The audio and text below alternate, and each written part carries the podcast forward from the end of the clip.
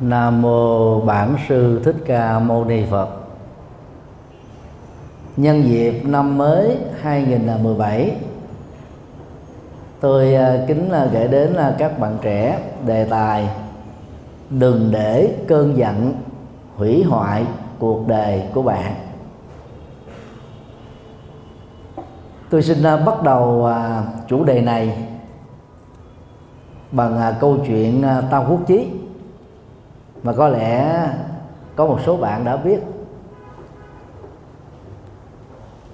Trước khi uh, lãnh đạo một toán quân lớn đánh lại với quân tào tháo đó thì à, uh, trương phi đã đến gặp uh, khổng minh để xin hiến kế. Khổng minh kêu chờ khoảng nửa giờ đồng hồ và bước ra đó, trao cho trương phi một cái ờ, phong bì. Trong đó có kế sách. Dặn rất cẩn mật là khi đến ngay chính giữa của cây cầu, được phân ranh giới của cuộc chiến giữa hai bên, hãy mở thư ra, áp dụng đúng kế sách lúc đó. Quân của đại tướng sẽ đại thắng. Tin tưởng vào tài ba lãnh đạo đặc biệt của khổng minh. Trương phi đó là dẫn quân lên đường mà không hề có một chút thắc mắc gì. Đến ngay à, giữa cầu ông và à, lính dừng lại.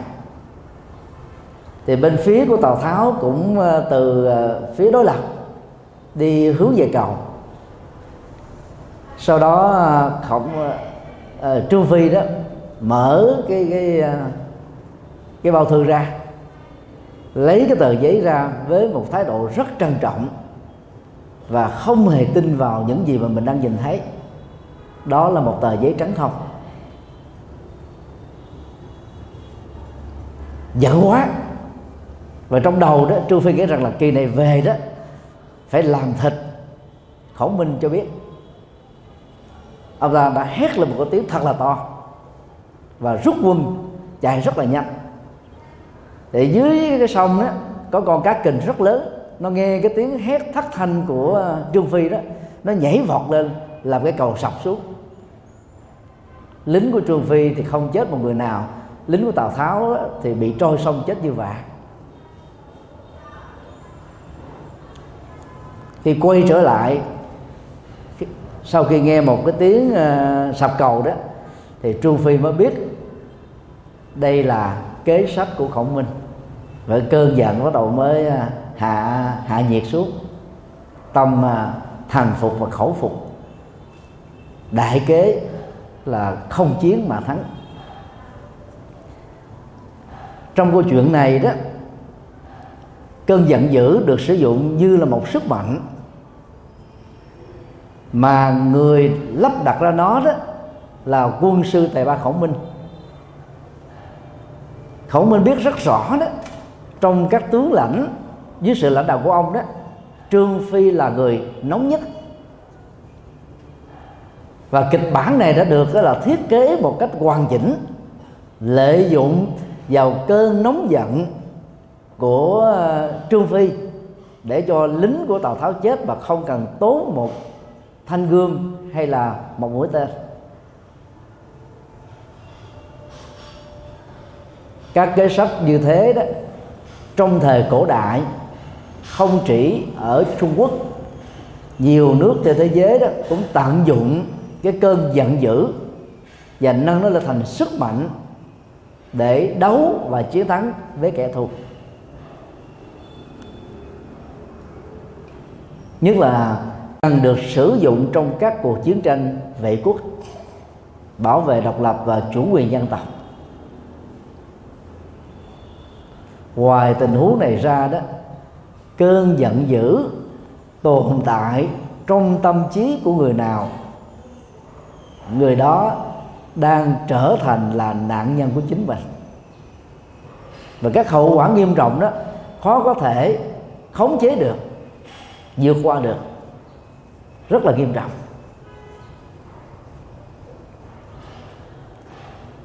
Do đó tôi không hề khích lệ các bạn sử dụng cái cơn giận dữ biến chúng thành sức mạnh như cách mà khổng minh đã bày mưu lập kế cho trương phi. Vì à, chúng ta không giỏi như khổng minh để làm các cái kế sách đó. Và không phải lúc nào cái kế sách đó cũng dẫn đến cái sự thành công. Nếu lúc đó mà, mà trương phi không tháo chạy kịp thì lính của trương phi cũng chết ở dưới con sông đó như thường cái xác suất thành công đó, nó rất là rất là thấp. Tính rủi ro trong cái kế sách này cũng rất là cao. Nhưng mà tính được đó, từng nước để đảm bảo được sự thành công trong tầm tay đó có lẽ chỉ có khổng minh làm được thôi. Nhưng ông đã trở thành người thiên cổ nhiều nghìn năm rồi. Còn lại chúng ta thấy đó ai sở hữu hoặc đính hôn với cơn giận dữ với thói quen sống nóng tính thường đó là tàn phá hạnh phúc của bản thân mình. Một cách thảm hại lắm. Tôi xin uh, đọc cho các bạn nghe một mẫu tin đăng ở trên báo pháp luật vào ngày ờ, uh, 17 tháng 10 2016 tựa đề của bài này đó là 13 năm tù cho một phút nóng giận giết chết hàng xóm. Bản tin uh, ghi nhận như sau. 7 giờ sáng ngày 9 tháng 7 2016 anh Lê Văn Hồng đến xã Nghi Phú thành phố Vinh làm việc phụ hồ. Do đến muộn nên anh Nguyễn Ngọc Hòa sinh năm 1967 người cùng sớm nói đi làm chi mà giờ ni mới đi. Làm từ 6 giờ rồi mà giờ ni mới đến thì cút về đi. Anh Hồng nghe thế liền đáp trả. Mi, có quyền gì mà bắt nạt tao? Chủ thầu không dám nạt tao, mà mi dám nạt tao sao? Nói sau đó, anh ấy lên trên lầu làm việc anh hòa tiếp tục chửi mắng hồng. Trên tay đang cầm một thanh sắt dài 81 cm vì quá bực tức nên anh hồng đã ném về phía anh hòa. Kết quả là làm đứt mạch máu, do máu chảy nhiều quá. Anh hòa đã chết trên đường đưa đến bệnh viện cấp cứu. Nghe tin mình gây ra án mạng chết người 10 giờ sáng cùng ngày đó anh Lê Văn Hồng đến trụ sở công an đầu thú về hành vi phạm tội của mình. Kết thúc phiên tòa của ngày hôm đó, hội đồng xét xử đã tuyên phạt bị cáo Lê Văn Hồng mức án 13 năm tù, buộc phải bồi thường cho gia đình bị hại 72 triệu đồng và chu cấp cho bố của nạn nhân mỗi tháng 300.000 đồng cho đến ngày qua đời đó là một trong à, rất nhiều các câu chuyện đau lòng xảy ra trong xã hội Việt Nam ngày nay và nhiều nơi trên thế giới. Chỉ vì à, bị nó khích cái cơn nóng giận nó trỗi dậy đương sự phạm tội trong tình huống này đó đã không kiềm chế được cái cơn bực tức của mình khi bị người ta bắt bẻ mình.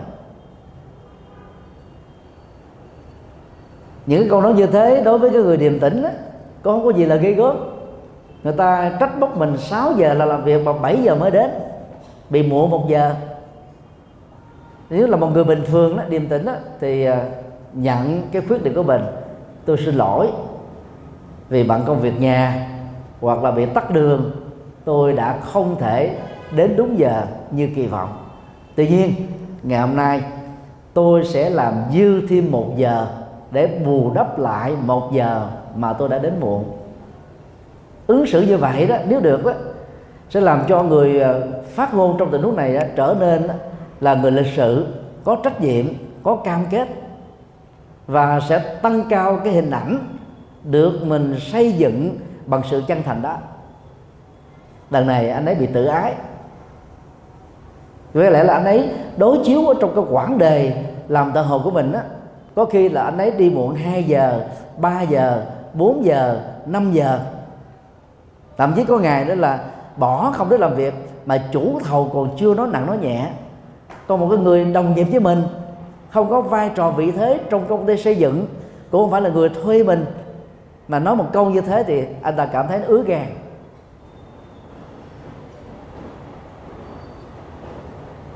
Và chỉ có lời qua tiếng lại thôi mai là hai người chưa có uống rượu vào buổi sáng mà còn á, gây ra một cái cái cái tình trạng một người chết một người ở 13 năm tù. Chứ nếu như cả hai cùng uống rượu, có lẽ là hậu quả của câu chuyện đó không chỉ là một người mà có thể nằm luôn cả hai người. Người chết kẻ còn lại cũng là bị thương.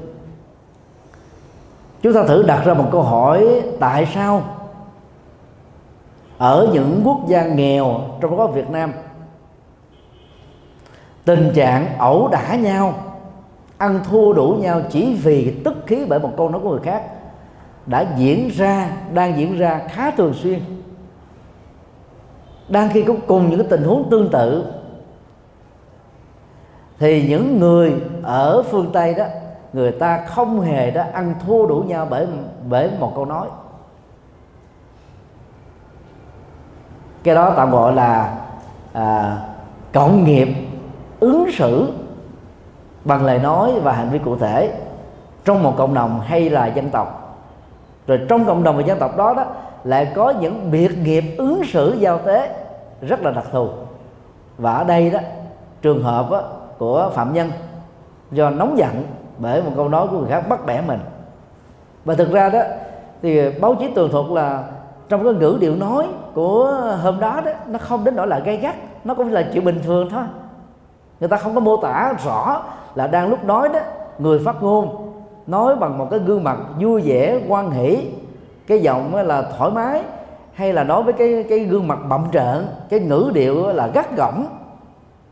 Đến độ làm cho người nghe khó chịu mà phản ứng sai lầm như thế.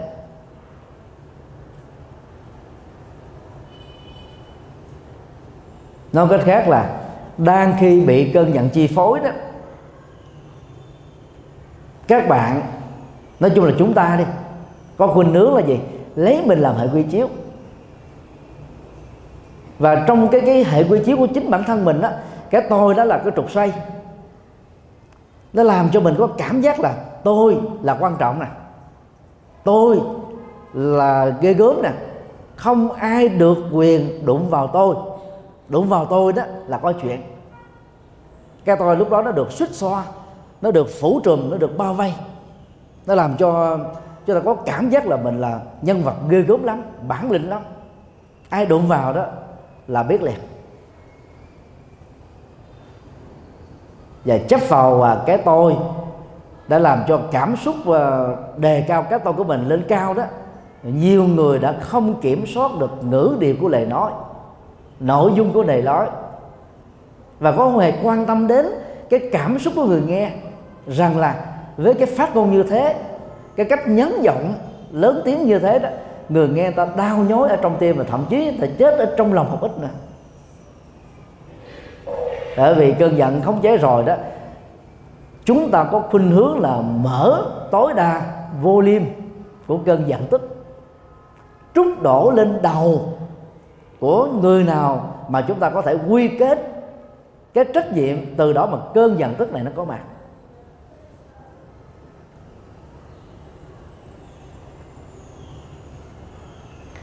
trong dân gian thì có câu à, hơi đâu giận người dân nước lã.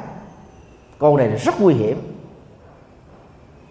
Vì nó sẽ cho phép mình một cách biện hộ, tôi được quyền giận người thân, bao gồm cha mẹ tôi, vợ chồng tôi con cái tôi anh chị em tôi bạn bè thân thiết tôi. Vì cái lý do mà chúng ta đưa ra để biện hộ là gì? Họ đã hiểu tôi hoàn cảnh tôi sống cách ứng xử của tôi thói quen của tôi. Tại sao họ lại làm như thế nói như thế ứng xử như thế? Còn người dân á, thì mình nghĩ rằng là vì không sống chung không sinh hoạt chung không làm việc chung cái ứng xử của họ đó chúng ta bỏ ngoài tai bỏ ngoài mắt. Lẽ ra đó, người thân phải được quyền, đó là được chúng ta đưa lên là ưu tiên một vì họ đóng góp vào cái hạnh phúc và thành công của mình. Cho nên họ có lỡ lời hay là nói cái gì đó không như ý, chúng ta cũng phải à, lẳng lặng bỏ qua. Vì họ xứng đáng được chúng ta bỏ qua. Còn người dân á, vì họ không có góp phần gì cho hạnh phúc của bản thân mình thì mình có thể giận họ. Đó là nói về cái ứng xử là gọi là phàm trần phàm tục đó. Còn trên thực tế đó bất cứ là người thân hay người dân mà giận á, là đã sai rồi. Vì nó làm cho mình là nạn nhân chứ không ai khác đó.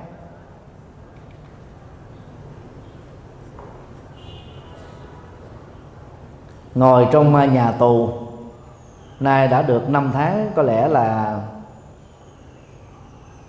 kẻ giết người bởi cơn nóng giận đó hối hận nhiều lắm. Nhưng mà chuyện đã muộn rồi. Là một hành vi nóng giận đó là bột phát nhất thời thôi. Mà hậu quả tồn động của nó cần phải giải quyết đó, trong tình huống này là 13 năm. Ảnh hưởng đến nguồn tài chính anh anh ấy đó là trụ cột kinh tế của gia đình. Anh ấy ở tù vợ con cha mẹ già cùng khổ theo vì không còn nguồn chu cấp. Rồi phải đóng tiền phạt là bảy mươi mấy triệu, cộng với 300 ngàn mỗi tháng cho cha của nạn nhân. Vì người cha mất sức lao động của nạn nhân cũng là người lệ thuộc hoàn toàn vào sự chăm sóc của nạn nhân. Nó tạo thành một cái cái phản dây chuyền. Mà Đức Phật đã gọi đó là duyên khể. Cái này có, cái kia có cái này không, cái kia không. Do đó, để khắc phục à, cái cơn nóng giận đó thì các bạn phải thấy là mỗi ứng xử của ta, dù à, chỉ là nếp suy nghĩ thôi hướng hồ được thể hiện qua lời nói về việc làm, ảnh hưởng một cách rất trực tiếp đến những người xung quanh. Nó là một mạng lưới có những tình huống đó là một cái cái phản ứng là domino. Nó kéo một cách đó là là mất sức với nhau không có à, dừng lại được. Nên à, trong việc tu học Phật đó chúng ta may mắn đó, là được học các kỹ năng làm chủ cảm xúc làm chủ thái độ làm chủ nhận thức và làm chủ hành vi để hạn chế một cách tối đa các phản ứng thái độ dẫn đến lời nói và hành vi mất kiểm soát.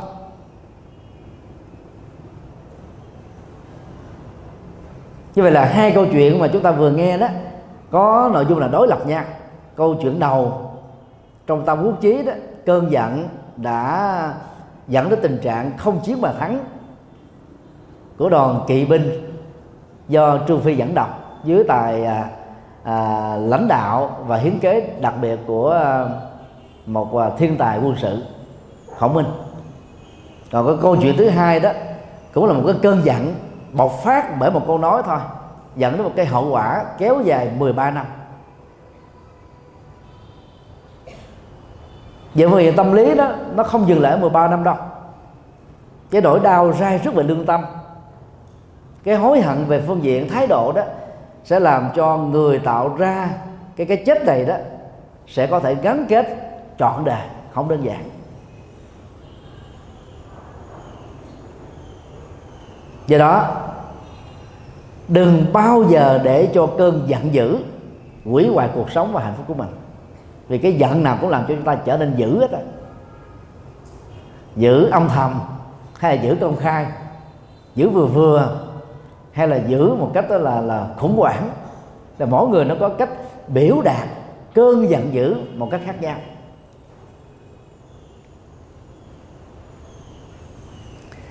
Sau đây à, tôi đưa ra năm tình huống mà theo à, trước Phật giáo đó là các nguyên nhân dẫn đến à, cơn giận dữ. Khoanh dùng được cái nguyên nhân chính mà theo đó đó cái cảm xúc giận dữ và hành vi giận dữ chúng ta được à, uh, bột phát và được nuôi lớn đó chúng ta sẽ có khả năng khống chế chúng lại và chuyển hóa cái cơn giận dữ đó một cách thành công. Đây là phương pháp được Đức Phật uh, trình bày trong kinh uh, Đại Chuyển Pháp Luân. Bài kinh đầu tiên được Đức Phật thuyết giảng tại vườn Nai sau khi uh, giác ngộ ở Bồ Đề Đậu Tràng. Nơi cách đó 250 cây số. Trong bài kinh này đó, Đức Phật nêu ra tất cả các vấn nạn bao gồm nỗi khổ, niềm đau, nghịch cảnh, chướng tai, gai mắt, đều có thể được giải quyết một cách thành công. Nếu đương sự đó, chịu khó phân tích và đi theo bốn bước như sau.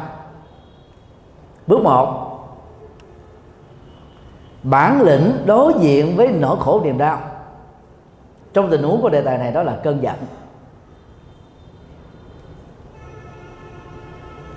Đồng thời phải tránh ba thái độ tiêu cực, ứng xử đối với nó. Đó là đào tẩu khỏi khổ đau. Vì như thế đó là thiếu trách nhiệm. Phớt lờ khổ đau vì như thế là liều mạng.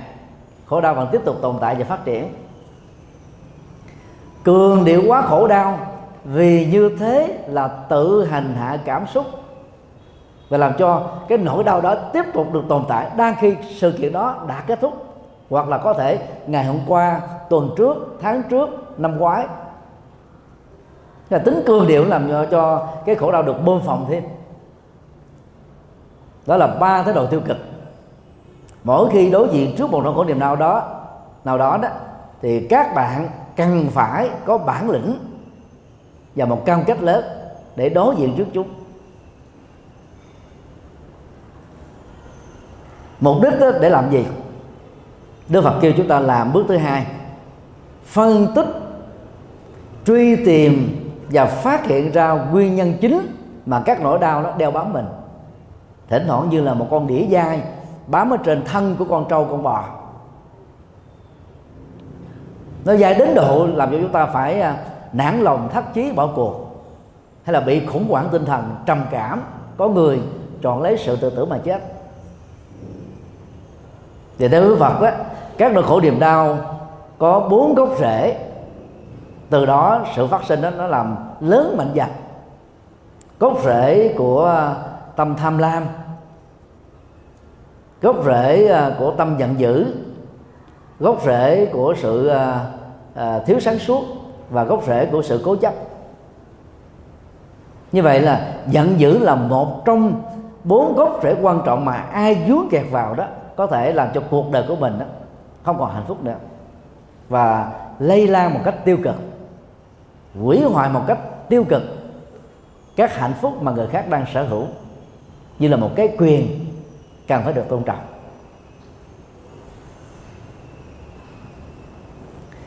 Theo đức phật đó là truy được cái gốc rễ của nguyên nhân là chúng ta đã giải quyết được vấn nạn 50% rồi. Phần lớn, chúng ta bị thất bại trong việc truy tìm nguyên nhân. Xác định được nguyên nhân là tìm được giải pháp. Tìm được nguyên nhân, nhưng mà đừng bao giờ dừng lại ở sự giải thích, vì giải thích không, nó không giải quyết được vấn đề. Nên Đức Phật mà khuyên chúng ta là bước đến bước thứ ba. Đó là tin tưởng rằng đó khi giải quyết được vấn đề này, tôi sẽ được hạnh phúc. Mà đỉnh cao nhất là niết bàn. Trạng thái, tâm thanh tịnh khi mà toàn bộ các nỗi khổ đau và nguyên nhân tạo ra nó đã kết thúc. Như vậy đó, trong cuộc đời đó, cái cái bước một và bước ba nó đối lập nhau. Nếu cuộc đời có khổ đau, thì đồng thời cuộc đời cũng có hạnh phúc. Mà đỉnh cao nhất đó là niết bàn và bằng nhận thức này đó chúng ta sẽ không tô đen cuộc sống bi quan quá cuộc đời. Thất vọng chán trường tuyệt vọng. Những người à, à, tấn công đạo Phật là phần lớn người ta quên đi cái bước thứ hai bước thứ ba bước thứ tư. Ta chỉ nhớ cái bước đầu thôi. Người ta mới nói là Đức Phật là người đấu tố khổ đau một cách đó là quá mức. Thực tế là Đức Phật không đấu tố khổ đau Đức Phật dạy chúng ta mở mắt thật to với bản lãnh thật lớn nhìn thấy nó thật rõ để giải quyết nó. Đó là trách nhiệm đấy. Ít nhất là đạo đức bản thân. Và bước bốn đó giải pháp mà theo đức phật để các khổ đau đó kết thúc gồm có ba trụ cột. Trụ cột đạo đức trụ cột thiền định và trụ cột trí tuệ. Trụ cột và trí tuệ thì gồm có um, à, tránh chi kiến là tầm nhìn hiểu biết đúng và chánh tư duy tư duy tích cực tư duy nhân quả tư duy giải quyết vấn đề. Còn à, trụ cột đạo đức thì gồm có bốn phương diện. Nói lời đạo đức hành động đạo đức nghề nghiệp đạo đức và nỗ lực đạo đức. Và thiền định đó, thì có chánh niệm tức là làm chủ các động tác đi đứng nằm ngồi. Và chánh định đó, là, là buông mọi ý niệm mọi chấp trước về quá khứ tại vị lai tâm chúng ta được thư lắng. Và nhờ đó đó, trí tuệ được phát sinh. Đó là ba trụ cột, gồm có 8 chi tiết, được gọi là bát chánh đạo. Thế là dựa vào cái công thức ờ, phân tích nhân để tìm ra giải pháp, thì chúng ta hãy thử ứng dụng ờ, vào cái cái đề tài là làm thế nào để vượt qua được cái cơn giận dữ. Và đừng để cơn giận dữ đó hành hung mình và hành hung người khác.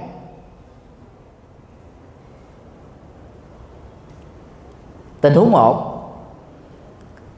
Các nỗi khổ niềm đau do các kỳ vọng không có thích hợp. Unreasonable expectations. Trên thực tế thì chúng ta có rất nhiều các kỳ vọng. Nhưng mà có nhiều kỳ vọng đó, nó không có phù hợp với hiện thực. Hoặc là nó vượt trội lên cái khả năng mà các nhân sự được chúng ta kỳ vọng có thể thực hiện cho công việc của mình được thành tựu.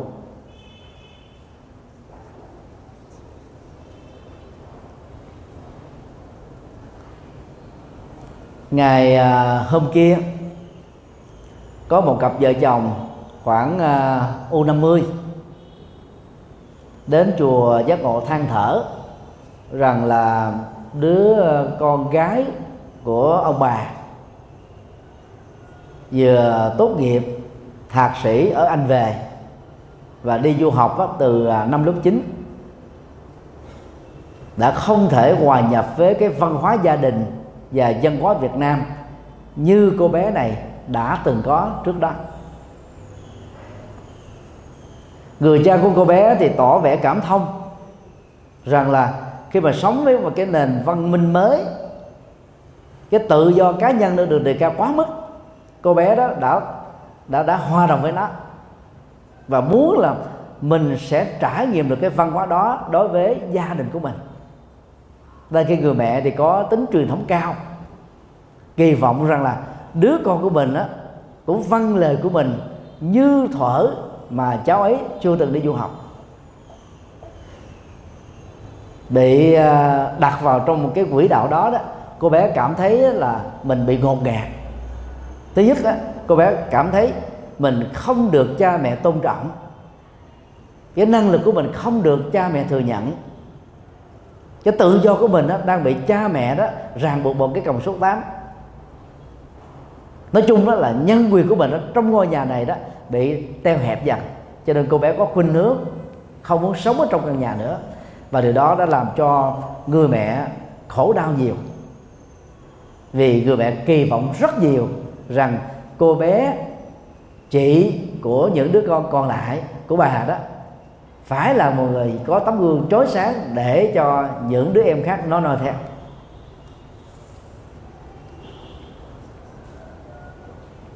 À, tình huống này chúng ta thấy là gì?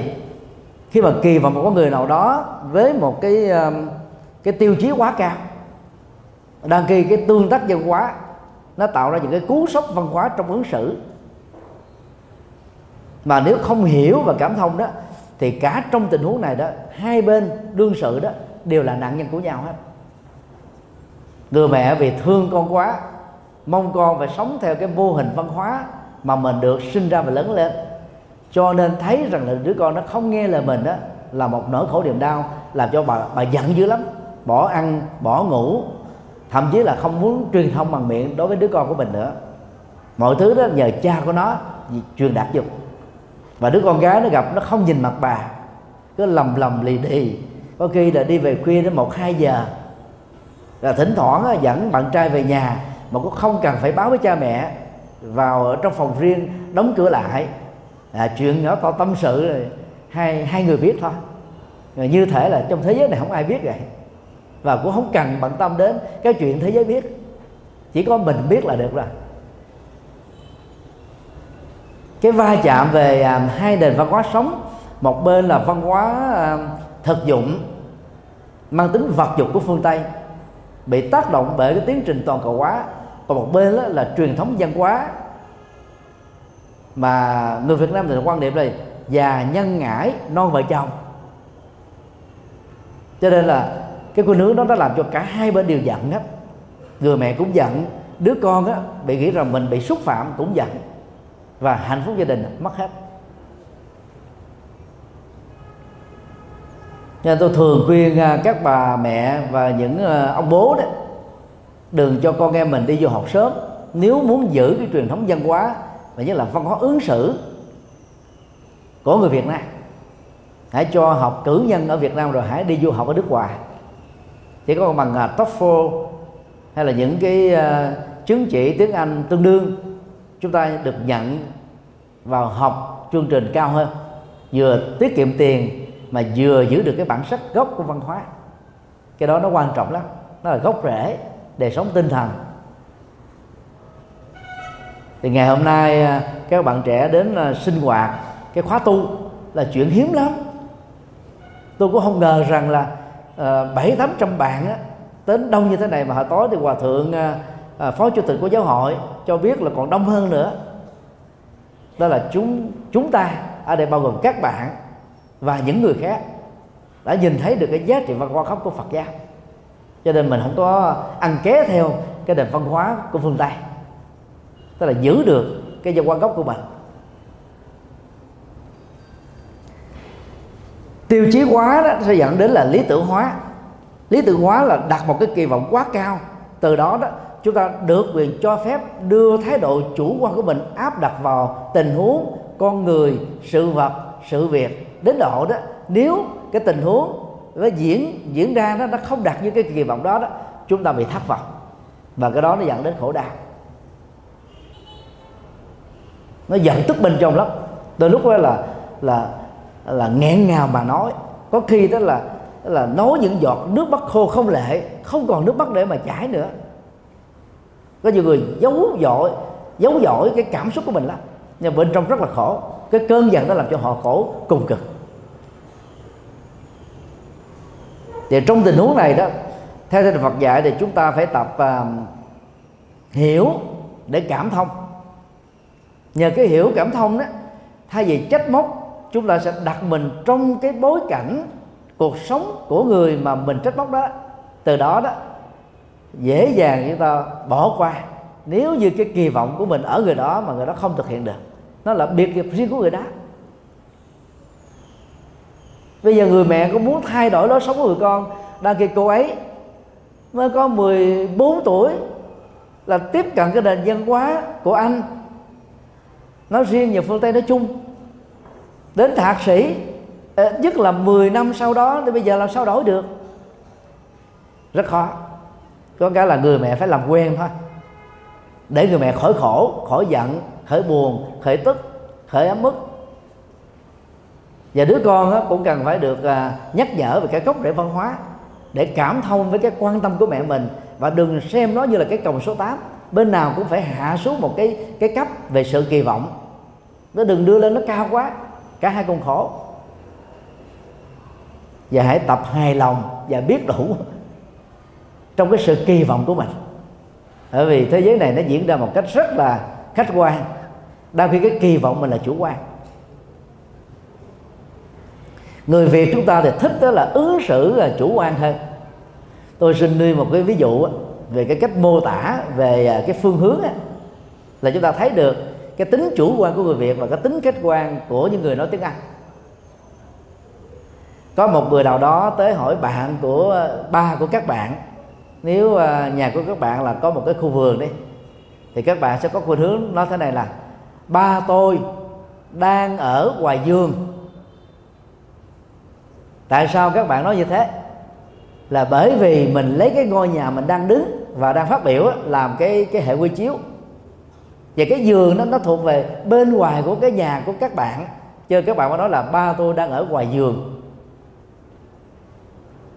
còn những người nói tiếng anh thì người ta sẽ nói là my father is in the garden. Cha tôi đang ở trong vườn. Tức là lấy cái vườn làm hệ quy chiếu lấy cái người được mình đề cập đến làm cái cái cái trung tâm điểm. Cho nên đó là cái tính quan trọng dành cho người khác nó cao hơn và cái tính chủ quan của mình đó, nó giảm xuống. Những cái nho nhỏ trong ngôn ngữ mô tả về à, phương vị cũng làm cho chúng ta đó là trở nên hoặc khách quan hoặc là chủ quan.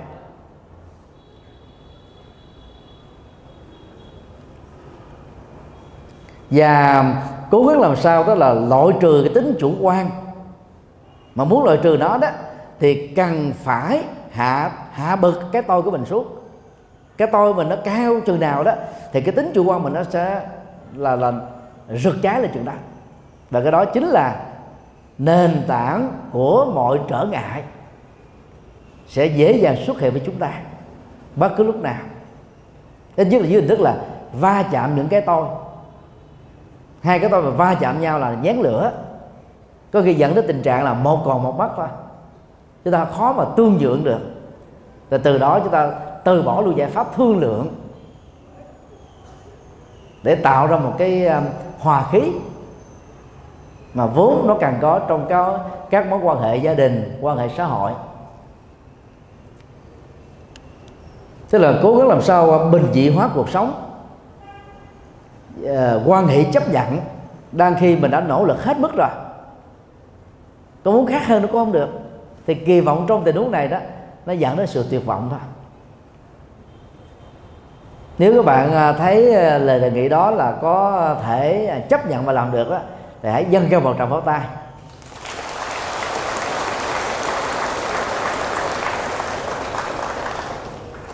Điều hai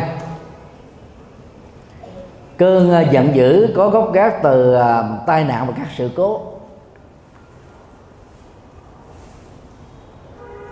Ngày à, hôm qua 31 tháng 12 2016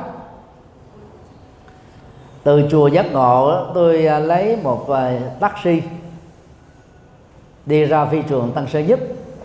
Và biết là ngày cuối của năm, chắc chắn là tắt đường nghĩa là đi trước thời gian khá dài so với thường kỳ. Thầy trò chúng tôi bị kẹt ở trên xe taxi.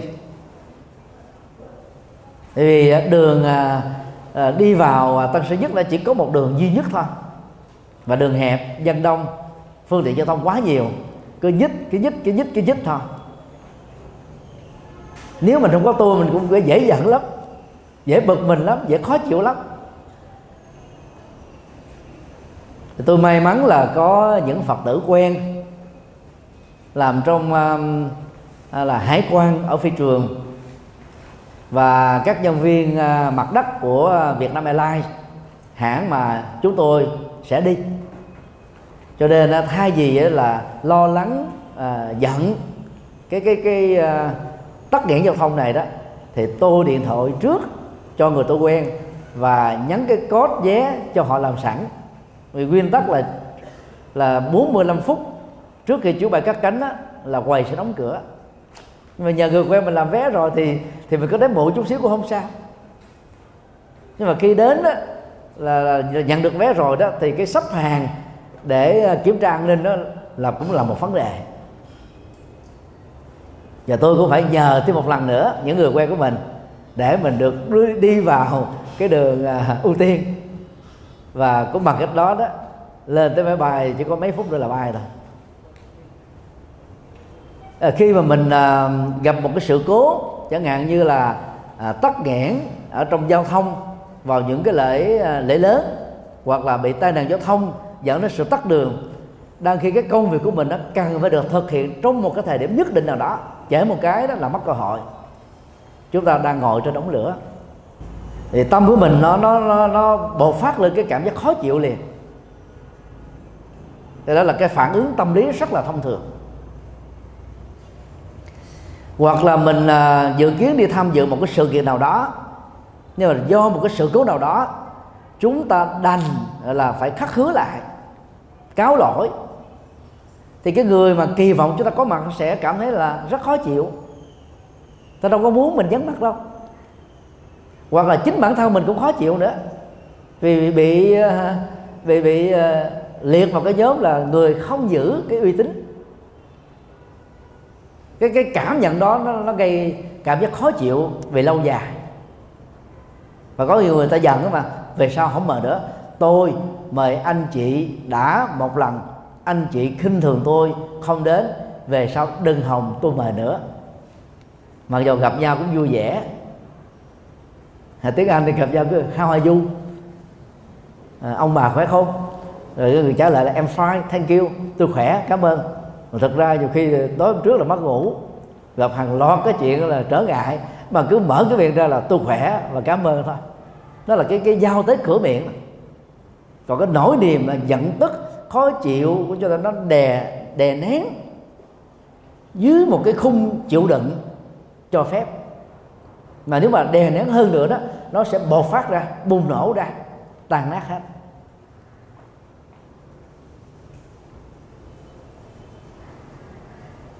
Hoặc là đi đường bị à, lỡ mất một cái à, tài sản nào đó đó, mình giận tức lắm. Hay là bị bị giật đồ, bị lừa đảo, lại càng ấm ức hơn. Tôi à, ở tại ấn độ là 7 năm rưỡi. Số thời gian dài đó đó tôi để ý à, các bác tài của người ấn độ đó thì tôi phải phục họ ở chỗ là họ có cái à, cái kiên nhẫn chịu đựng rất tốt. Đôi khi à, tắt đường do đường rất là xấu hẹp nhỏ dân đông trên một tỷ ba người. Kéo dài khoảng bốn năm tiếng đồng hồ mà các bác tài của Ấn Độ đó là họ có tỉnh bơ thôi. Vì bác tài đó, xe xích lô hay là xe lam hay là xe hàng hay là xe bớt đó, họ đều có mang theo cái radio. Còn máy ờ, xe nào hiện đại thì nó có gắn gắn kết cái cái bộ phận à, nghe rồi. Thì họ có mở lên họ nghe nè. Họ cứ cười vui vẻ không cần phải đi, đi mở cửa xe ra đi xuống nhìn ngó chạy tới chạy lui thì quan sát coi lúc nào nó hết tắt đường. Họ có như thể không có việc, việc gì xảy ra vậy.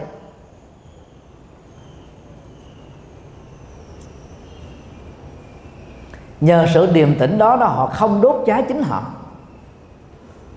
Còn trong một hoàn cảnh tương tự đó, chúng ta sẽ bắt đầu, đó là chửi trong đầu. Trời ơi, đất nước ấn độ gì mà lạc hậu quá. Đang trở thành một cái siêu cường quốc. Và chứng minh mình là như thế.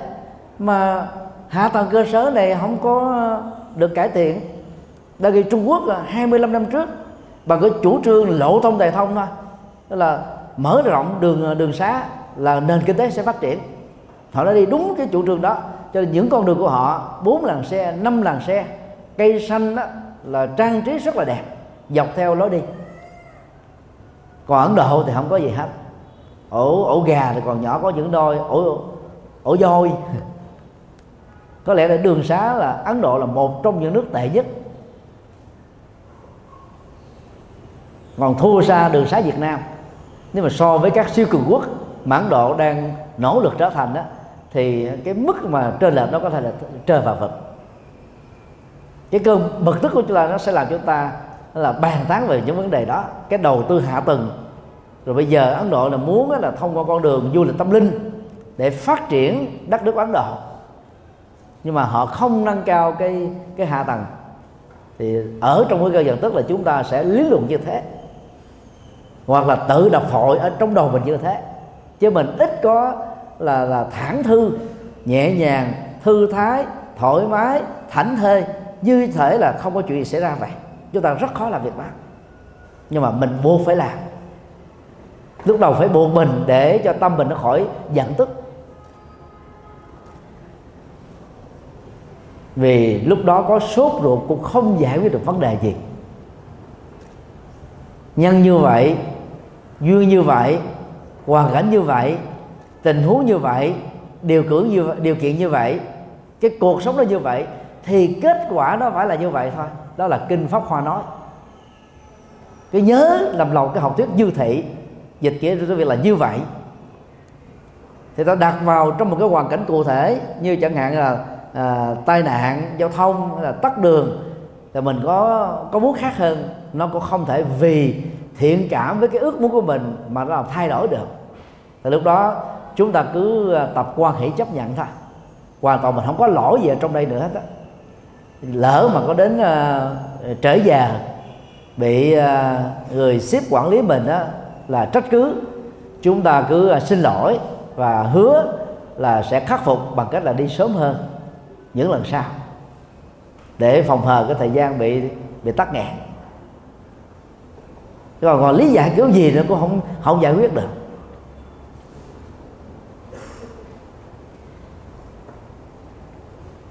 Còn mà việc mà mất ờ, đồ đạc tài sản vân vân đó nó làm cho mình cũng khổ dữ lắm.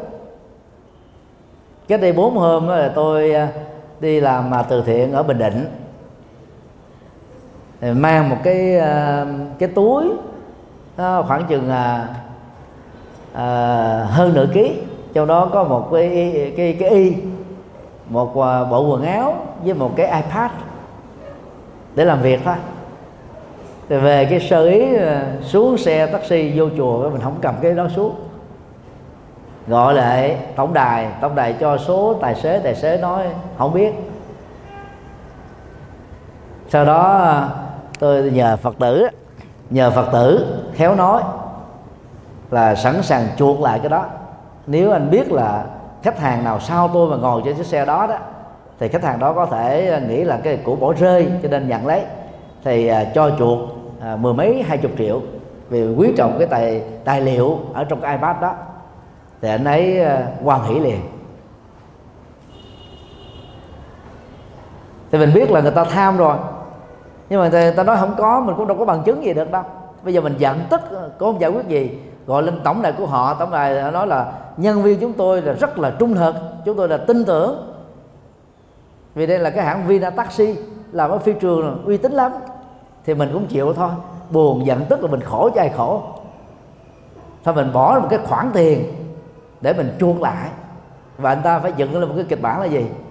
Anh ta sẽ truy tìm ra các cách khách hàng đi sau đó để đến chuộc lại dùm thôi ta đưa ra giả thuyết là mình cũng chấp nhận được. Thực tế đó mình đi thì mình đã nhận được cái thẻ địa chỉ ha, cái thẻ quảng cáo đó ở tại phi trường thì mình biết đó là thuộc cái công ty nào chứ còn khách hàng có khi là cho địa chỉ à, người chở đâu? Là sao mình biết để mà mà, mà hỏi được? Cho nên dặn là vô ích. Tôi khuyên các bạn à, khi lâm vào hoàn cảnh là bị mất tài sản bị ăn cắp vặt. Cái tài sản mất đó nếu trong tình huống là không thể nào hoàn lại được thì thay vì mình tiếc hồi hụi rồi tự hành hạ cảm xúc bản thân mình. Thì học theo Phật giáo, hãy buông xả đi. Thì buông xả thế nào để cho mình không ấm ức? Đó là là là cái nghệ thuật. Nó có cái bề mặt thế này. Các bạn cứ nghĩ là tôi đang bố thí, còn mạnh dạng nữa là tôi đang cúng dường cho một người nào đó có nhu cầu nhiều hơn tôi. Cái tài sản mà tôi chưa thật sự cần đến. Thì đã lỡ lỡ mất rồi. Mình nghĩ là mình bố thí cúng dường từ cái tâm mình nó quan hỷ liền à chứ không nghĩa là tôi bị lừa đảo, tôi bị đánh cắp, tôi bị bỏ rơi, tôi bị mất mát từ tự động chúng ta giận chính mình. Do vì tôi bất cẩn quá, tình huống đó mới diễn ra, vân vân. Không giải quyết được gì hết á. Cái ấm ức đó nó có thể kéo dài đến là vài tiếng đồng hồ vài ngày sau. Về nhà cái mâm cơm gia đình, vốn là cái văn hóa chăm sóc, quan tâm lẫn nhau của các thành viên mà người Việt Nam chúng ta lưu giữ thì vì cái cơn giận tức mất bát đồ đó đó, mình không thể là vui ở trên mâm cơm được. Và vợ chồng đó là trên giường ngủ con đã vui nhau được. Cứ nhớ và ám ảnh bởi cái sự mất mát đó thôi là hết cao hứng rồi. Thì có những cái nỗi buồn, nỗi giận đó, mình tưởng chừng như là nó vô hại, nhưng mà ảnh hưởng dữ lắm. Do đó, trong mọi tình huống là áp dụng điều thứ hai của bác chánh đạo tránh tư duy mà mức độ đơn giản nhất của nó là gì? Tư duy tích cực. Tìm một cái hướng, suy nghĩ tích cực, áp vào trong cái tình huống xấu nhất mà cái cơn giận xuất hiện để chúng ta đó là giải phóng cơn giận một cách nhẹ nhàng.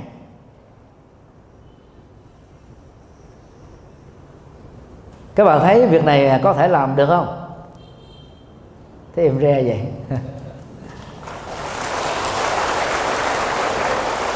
năm mới phải hồ hởi như thế. Điều ba. Khi bạn trở thành là nạn nhân của những cuộc tấn công miệng, thì cơn giận tức nó trỗi dậy nhiều lắm. Tấn công bằng ờ, tấn công bằng miệng lưỡi đó, thì gồm có ờ, những lời thị phi, những ngôn ngữ hằng học, chê bai, chửi bới vu cáo, văn tục và cương điệu. Là nạn nhân của những tình huống như vậy đó, các bạn là cảm thấy nó mệt mỏi lắm. Về ít nhất á, mình bị soi mói và mình đang bị hàm oan. Có khi mình có thật mà ta nói, nhưng mà ta nói ta không có thông cảm được. Ta chỉ chê chê trách thôi, để nói xấu thôi. Mình à, trở thành là một cái à, tâm điểm để giới báo chí và truyền thông nó tấn công vào. Những người à, có vị thế xã hội hoặc là giới văn nghệ sĩ đó thì à, các phương tiện truyền thông thường tìm cái cớ để tấn công. Và đây là mặt trái của truyền thông Việt Nam. Nó đẩy cái cái, cái truyền thông Việt Nam vào cái xu thế là gì? Trở thành truyền thông rẻ tiền. Khi các bạn uh, lướt những cái um, phần mềm ứng dụng để xem báo như là báo mới ở trong ờ, kho ứng dụng của các điện thoại thông minh. Thì khi bấm vào cái một tin tức thì các bạn sẽ thấy là gì? Toàn là những cái chuyện tào lao. Được cái giới báo chí là, là, là đầu tư vào viết và đưa tin rất là nhiều với một cái cái cái cái tần suất rất là dày đặc. Còn những chuyện tốt chuyện hay chuyện có giá trị chuyện để học hỏi chuyện để tạo thành những cái kinh nghiệm lợi ích cho đời đó thì báo giới ít quan tâm lắm. Đặc khai khác cái thô tục cái xấu cái dở cái tệ. Để mà câu view thôi. Ở đây à, có bạn nào à, biết à, Tùng Sơn không? Trời, biết dữ vậy. Nói gần hết luôn rồi gần 800 người biết Tùng Sơn rồi. Cái nổi tiếng của Tùng Sơn là do cái gì các bạn? Nhiều bạn nói cùng một lúc quá, không nghe rõ. Các bạn có học được cái gì ở cái truyền thông của Tùng Sơn trên Facebook của anh này không?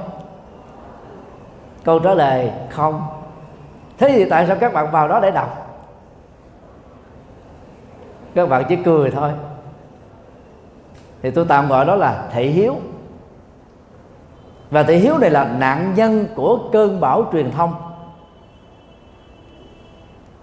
Ở đây à, có à, các bạn nào biết à, lê thị hoàng anh, được gọi là bà tưng á? Biết nói lớn hơn nữa. Bạn này nổi tiếng vì cái gì? Các bạn cười thôi. Ngài không có nói. Ờ, tôi, tôi đưa ra hai cái ờ, tình huống điển hình để cho thấy cái tình trạng ờ, truyền thông của báo chí Việt Nam á, là dở hơi. Mà tính tào lao. Nhà nó đẩy cho giới trẻ vào một cái khuynh hướng sống đó đó là đặt nặng cái phần ảo. Mà quên đi cái phần phần phần chất. Đó là cái tính giá trị cao quý. Vốn nó là bền vững. Trước uh, Tùng Sơn khoảng uh, khoảng một năm hoặc vài tháng đó tại miền Bắc có hiện tượng uh, anh uh, lệ rơi phải không? Nên người ta mới gọi là uh, Bắc lệ rơi Nam Tùng Sơn.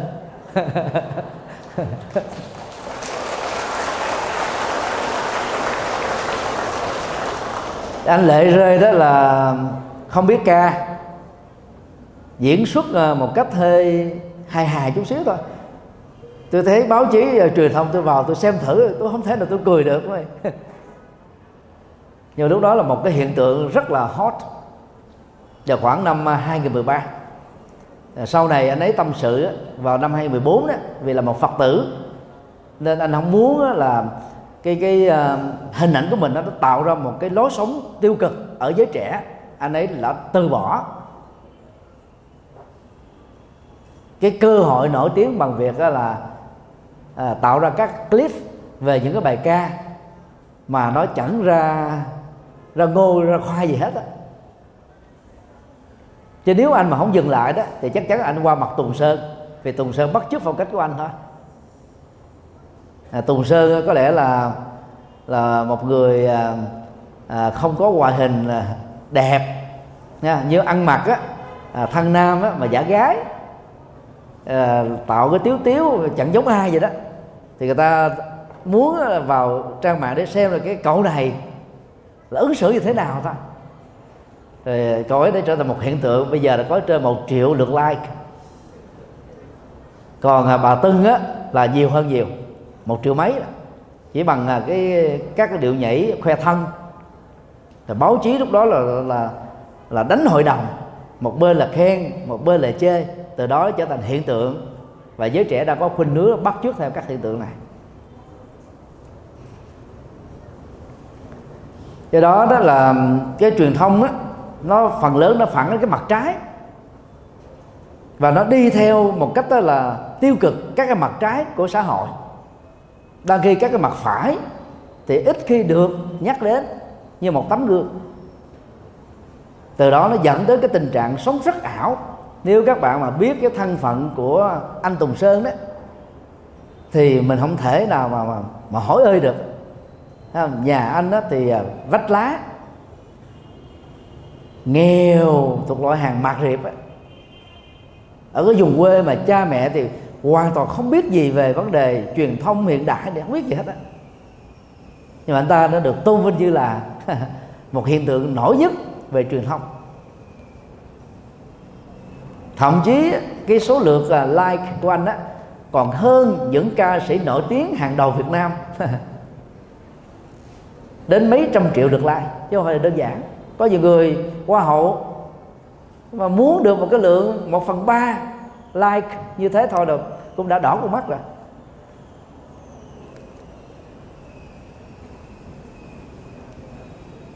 Còn à, trước đó thì à, cũng có một nhân vật khác là như tên là Kenny Sang. À, các bạn cũng biết hết nói cái cười liền. Thì anh này có một cái câu nổi tiếng mà nhiều bạn trẻ bắt chước lắm. Tôi sẵn sàng hứng lấy những sự ném đá của quần chúng do khinh bỉ và ghét tôi để tôi xây dựng tòa lâu đài cho chính tôi. Tức là tức là là, là liêu mạng à và anh ấy nổi tiếng bằng cái cái phát ngôn này và lối ứng xử này. Người ta vào nhận xét à, Tùng Sơn và cái đi sang người ta chửi là chính.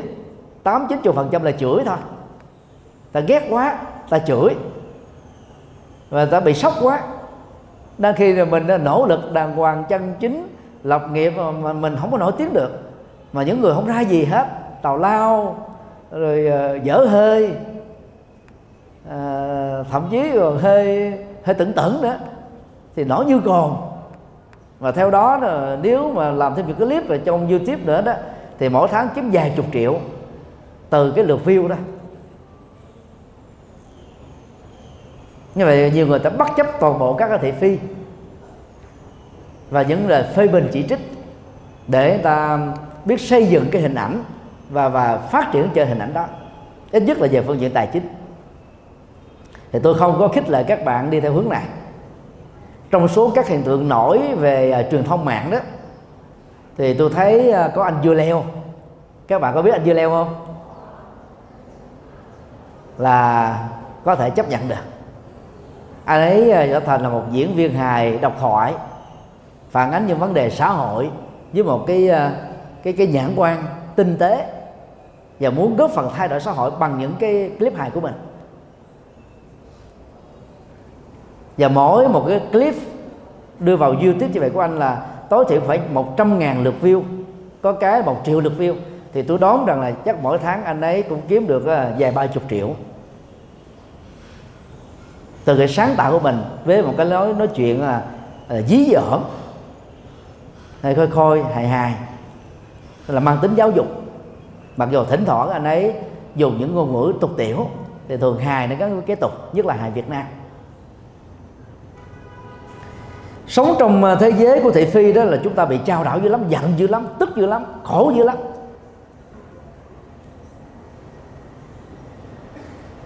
Các bạn có biết cái hiện tượng à, của đàm vĩnh hưng không? Ai cũng đã có hết, nghĩa là các bạn trẻ đây là theo dõi trang mạng dữ lắm. Anh ấy à, nói về người mẹ của mình. Nợ nần chồng chất mà hai chục năm qua anh ấy phải nay lưng rai trả tổng số tiền trả như vậy là khoảng à, trên hai chục tỷ đồng. Nhưng mà người mẹ không dừng lại, lợi dụng vào danh tiếng của con mình để tiếp tục vay nợ với những cam kết trả nợ, nhưng mà không có khả năng làm việc đó. Thì người ta đoán rằng là bà ấy chắc là nghiện cờ bạc đó cuối cùng à, sau nhiều năm đấu tranh tư tưởng với bản thân, khỏa lấp nó, bao che nó, giấu giếm nó và nỗ lực để mà mà giải quyết nợ. Đàm vĩnh hưng đã chọn giải pháp công bố để không cho bất kỳ ai là tiếp tục trở thành nạn nhân của mẹ mình. Thì lúc đó là là đá ném cũng nhiều và và sự đồng cảm nó cũng nhiều. Để sống ở trong một cái luồng dư luận đó mà, nếu không khéo là dễ bị tâm thần lắm. Khi mình quan trọng quá nó cái cảm cảm xúc chúng ta thường có cái nước là gì? Tức là quan trọng quá và xem rằng là toàn bộ các nỗi khổ niềm đau trên đời này nó đang đổ dồn lên trên đầu mình. Mà thực tế nó không có nhiều đến vậy. Cái sự buông phòng cảm xúc đó, nó làm cho chúng ta có khuynh hướng cường điệu. Ở đây à, các bạn à, có đọc thơ hạ mặt tử không? Nhiều bạn nó có. Đó là một cái dòng thơ à, về tình yêu rất nổi bật trong thời kỳ cải cách thơ ca Việt Nam lúc đó thì có ba dòng thơ ca chính yếu thơ ca yêu nước nổi tiếng nhất là là tố hữu. Thơ ca tình yêu á, thì nổi tiếng nhất á, là hàng mặt tử. Ngoài ra thì nó có những cái à, thơ ca về những cái à, thể tài khác. Và người ta thích ấy, những cái à, gì đó mà nó đánh vào cái cảm xúc. Nó gây ra những cái cơn nghiện cảm xúc. Internet các phương tiện truyền thông đều đào sâu vào cái cơ nghiệp cảm xúc này để mà khống chế con người tạo thành một cái quyền lực mềm và cái nguồn à, tài chính đã đạt được cũng từ cái cái việc làm chủ cái cảm xúc của con người đó. Thì khi bị thất tình đó hàng mật tử đã để lại những bài thơ mà người ta nghiền ngẫm nó đó có thể dẫn đến tự tử chết đó người đi một nửa hồn tôi mất còn nửa hồn kia bỗng dậy khờ. Thì cái khái niệm vừa đi đây có thể là chia tay trong một cuộc tình ly dị trong một cuộc tình bạc bẽo trong một cuộc tình. Và cái tâm hồn á, của cái người mà bị bỏ rơi lại đó nó bị trẻ làm đo. Một nửa là mất hút không tìm ra được manh mối. Nó nằm ở đâu? Nó tan nát ở đâu, nó rơi vào chỗ nào? Không định vị được. Và nửa còn lại có như không?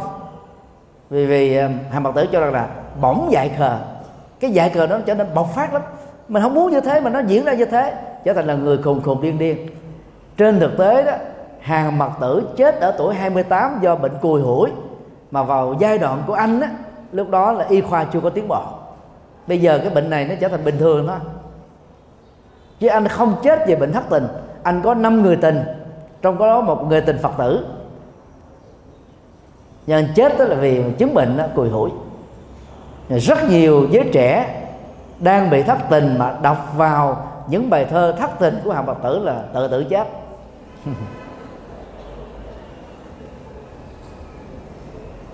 Do đó đang khi nỗi khổ niềm đau tấn công đó các bạn đừng đi tìm liên minh để xích xoa cái tôi của mình. Đang khổ đang thất tình mà còn đi nghe nhạc sến là thôi tiêu đời rồi. Nhạc ờ, chế linh hay là nhạc giàu thép của đàm vĩnh hưng, phương thanh là thôi tiêu à. Nó nó quậy cái nỗi đau tắt nát bét hết. Nó ghìm các bạn sâu xuống ở vực thẳm của bế tắc mà nỗ lực để mà, mà ngóc đầu lên ngôi đầu lên là không phải gì dễ dàng gì được đâu. Do đó là đừng hận chính mình. Và cũng đừng hận người khác. Người ta có quyền thị phi chửi bới mình. Mình cứ nghĩ đơn giản là tôi không phải là là nhân vật được đề cập đến. Đó là học thuyết vô ngã đức phật dạy đó. Tức là có ba cái vế. Cái này không phải là tôi. Cái này không phải là tự ngã của tôi cái này không phải là sơ của tôi. Thì tôi không mắc mớ gì phải chìm nỗi khổ niềm đau vào cái này, cái kia được người ta gọi là thị phi về, xuyên tạc về du cáo về. Đó là cái cách chúng ta ly tâm quá, nỗi khổ niềm đau của bản thân ra khỏi cái hình ảnh mà người ta đề cập đến mình bằng truyền thông, bằng là báo chí, bằng các trang mạng xã hội, vân vân. Còn những cái góp ý nào chân thành mà mình là có thật đó thì đừng có tự ái gì cái nỗ lực mà sửa.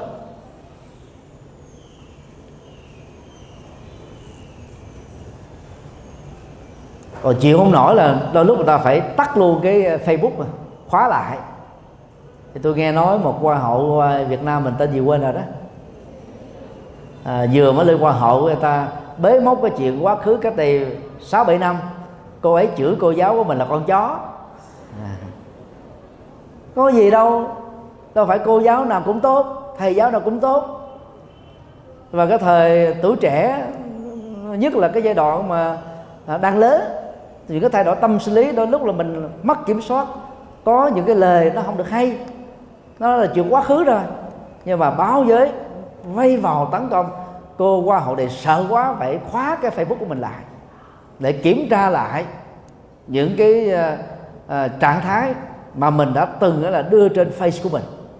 Nên các bạn nhớ là đang buồn đang khổ đang giận đừng bao giờ chia sẻ cảm xúc trên truyền thông. Nói thì bằng giá là vứt bỏ nó vào sọt rác đi. Chia sẻ nó là tự mình đấu tố mình. Không có lợi ích gì hết á. Phải nỗ lực xem nó không phải là tôi không phải là tự ngã của tôi cho nên tôi không giả gì mà đau theo cái truyền thông tấn công mình. Chịu không nổi điều này đó tổng thống nam hàn đã phải tự tử mà chết. Vì nghĩ rằng là danh tiếng của mình đó trong việc cải cách đất nước đã bị sụp đổ hoàn toàn bởi cái cái tấn công truyền thông rằng vợ ông là tham nhũng và ông là chủ mưu. Cho Trinh Siêu diễn viên uh, uh, đẳng cấp của Hàn Quốc cũng đã tự tử vì thất bại trong trong hôn nhân. Mà truyền thông đó, nó nó nó vây tấn công đến độ là cô ấy nghĩ rằng là chỉ có nước tự tử là mà kết thúc được cuộc sống này thôi. Đó là dại dột. Bây giờ mình đang còn tỉnh nè. Thì phải nhớ trước những điều đó. Có cái kịch bản là gì? Phớt lờ nó. Không có xem nó là mình nữa. Không đánh đồng. Là tự ngã của mình là sở hữu của mình là bản thân mình thì đến lúc mà các phương tiện truyền thông nó tấn công mình đó, mình không có khổ.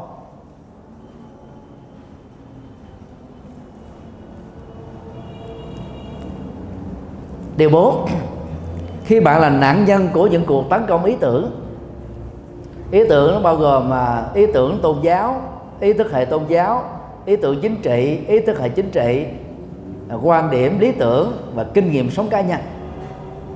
Trong giao tế đó chúng ta bị uh, mâu thuẫn, va chạm những thứ này rất là nhiều như là giới trẻ. Chúng ta được khích lệ là gì? Tìm kiếm phương pháp mới, cách thức tiếp cận mới để tìm ra những cái phát minh sáng kiến sáng tạo mới, có những cái đóng góp gọi là cải thiện đời sống dân sự và xã hội theo chiều tích cực. Cho nên giới trẻ là chấp nhận thất bại. Chấp nhận rủi ro. Nhưng mà và rồi chúng ta rất dễ bị à, tấn công bởi những người có phương pháp tiếp cận đối lập có tính thức lại giải thích vấn đề khác nhau, có những giải pháp đó là khác biệt. Nhất là trong à, đối lập và tôn giáo và đối lập chính trị. Thường người ta là chủ trương là độc tôn, khó mà đồng hành được lắm. Rồi mình phải tập làm quen với những cái tình huống bất công nó xảy ra với mình. Vì sự công bằng xã hội cao nhất không bao giờ có thật. Dù là ở tại Hoa Kỳ. Với uh, American Dream là giấc mơ mỹ thì nó cũng thế thôi. Nó khá hơn những chỗ khác một chút. Chứ nó không bao giờ diễn ra một cách giống như mình kỳ vọng đâu. Nói như vậy không phải là chúng ta bi quan hóa cuộc đời mà đặt ra cái những cái tình huống xấu nhất. Để khi nó xảy ra đó chúng ta đã có cái kịch bản B giải quyết rồi không lúng túng, không ngạc nhiên. Không có bị khủng hoảng tinh thần. Có những cái sự tấn công ý tưởng do chính mình tự ái mà mình tạo lấy chính mình thôi tôi đã đi à, nhật bản hai lần. Mỗi lần nửa tháng, chia sẻ Phật pháp cho cộng đồng người Việt Nam đang sinh sống và làm việc tại Nhật Bản thì tôi đã đến à, núi Phú Sĩ cũng hai lần. Và có một lần là tôi đi vào cái à, cái khu rừng mà giới truyền thông phương Tây đặt tên đó là Suicide Forest, rừng tự sát. Nó nằm dưới chân của núi Phú Sĩ thôi. Núi Phú Sĩ thì nó rất là to. Và xung quanh nó đó, nó là những cái cánh rừng. Có khi là rừng à, anh đào. Mà có những cái cánh rừng sinh thái đi vô đó là mất hút. Người Nhật Bản á, thì à, có tinh thần kỷ luật cao có tinh thần tự giác cao có tinh thần tự trọng cao và do đó nói theo tâm lý học Phật giáo là chấp ngã cao. Cho đó họ làm cho họ rất là khổ. Khổ ghê gớm lắm. Những người đàn ông Nhật Bản khi đã à, có chồng có con đó mà bị thất nghiệp có khuynh hướng là không muốn chia sẻ sự thật đó với người thân của mình. Sáng sớm là các ông như thế đó thức dậy sớm hơn người bình thường. Và đó là, ờ, là chải chuốt tóc sức dầu thơm thắt cà vạt mặc một bộ đồ một bộ, bộ đồ ờ, cung lê đen. Rất là tự tin. Trước khi đi một số ông còn mi vợ nữa ha rồi chào con đi rất là lạc quan. Rồi đến ờ, 5 giờ chiều là bắt đầu à, à, khởi hành đi về. Về tới nhà là cũng bắt đầu à, chạng mạng tối ăn cơm sinh hoạt bình thường. Vợ con không biết gì hết. Thì thực tế là 8 9 tiếng đồng hồ đó ông ra công việc là tiêu cực của người người Nhật Bản. Các bạn mà đi tới những công viên Nhật Bản mà thấy những người mà cầm cái vali mặc một bộ đồ cẩm lê ngồi ở những cái ghế đó đó là những người tự trọng sai lầm, mà nói theo một cách thức nào đó đó đó là sự tự sát. Họ đang giận chính họ. Họ đang tấn công chính họ, chứ không phải là tấn công bể người khác đâu. Vì họ sợ đó, vợ tấn công mình, phê bình mình bất tài, vô dụng, không có ích cho cuộc đời, cho nên mới bị sa thải việc, mới bị mất việc, mới bị giáng chức. Cho nên họ giấu hết. Cho đó, nó nó có gắn kết với một cái cái câu nói mà người Việt Nam mình thường nói là gì? Ăn cơm tàu, lấy vợ Nhật ở nhà Tây. Nhà Tây đó, nhất là nhà nhà Pháp là sang trọng. Còn nhà Mỹ nó còn rộng rãi, nó 500 mét vuông. Diện tích xây dựng nhà là 200 mét vuông, mở một sàn. Sân trước, sân sau cây cảnh trí xung quanh rất là đẹp. Nó ở nhà Tây là xuống lắm. Mỗi nhà to như vậy mà chỉ có hai vợ chồng nhiều nhất là thêm một hai đứa con thôi. Thì con 18 tuổi tách rời là cha mẹ ở lại một mình đó. Còn ăn cơm tàu nó nhiều món nó đủ chiêu hết á đã thích khẩu vị. Còn vợ nhật tại sao ta thích? Vì vợ nhật á, là giỏi về cầm kỳ thi họa và hiểu tâm lý chồng. Nhưng mà các ông chồng nhật bản giấu cái cái cái thất bại của mình rất khéo. Cái đó tôi cho rằng đó là một sự tấn công chính bản thân mình về cảm xúc dưới hình thức đè nén. Bao che nó phủ trùm nó, đóng một cái vai giả rằng là mình là người rất thành đạt, thành công, hạnh phúc. Mà trên thực tế là đang bị ngược lại. Cho nên chán đời, buồn chán gì đó, cứ ra ngồi công viên thôi. Ngồi một mình là ngắm trời, ngắm đất, hết giờ đi về. Người nào mà đấu tranh với cái đó hoài không được đó, thì họ chọn đến cái chết thì họ đi đến cái khu rừng à, tự sát. Thì khi đi đó thì họ lái bằng một chiếc xe hơi mang theo đó là một số chai nước vác một cái vali giống như là du lịch tây ba lô vậy đó. Rồi à, mang theo một cái cuồng dây đó là vài trăm mét hoặc là vài ngàn mét với một cái à, liều cắm trại. Thì họ đi sâu trước khi đi vào cái khu sâu đó họ cuộn cái sợi dây đó để làm dấu và cầm sợi dây đó đi vào. Cho đến lúc nào hết cái sợi dây đó thì dừng lại cho đó, cắm một cái cái liều lên. Họ ở một mình, với một cái đèn pin thôi.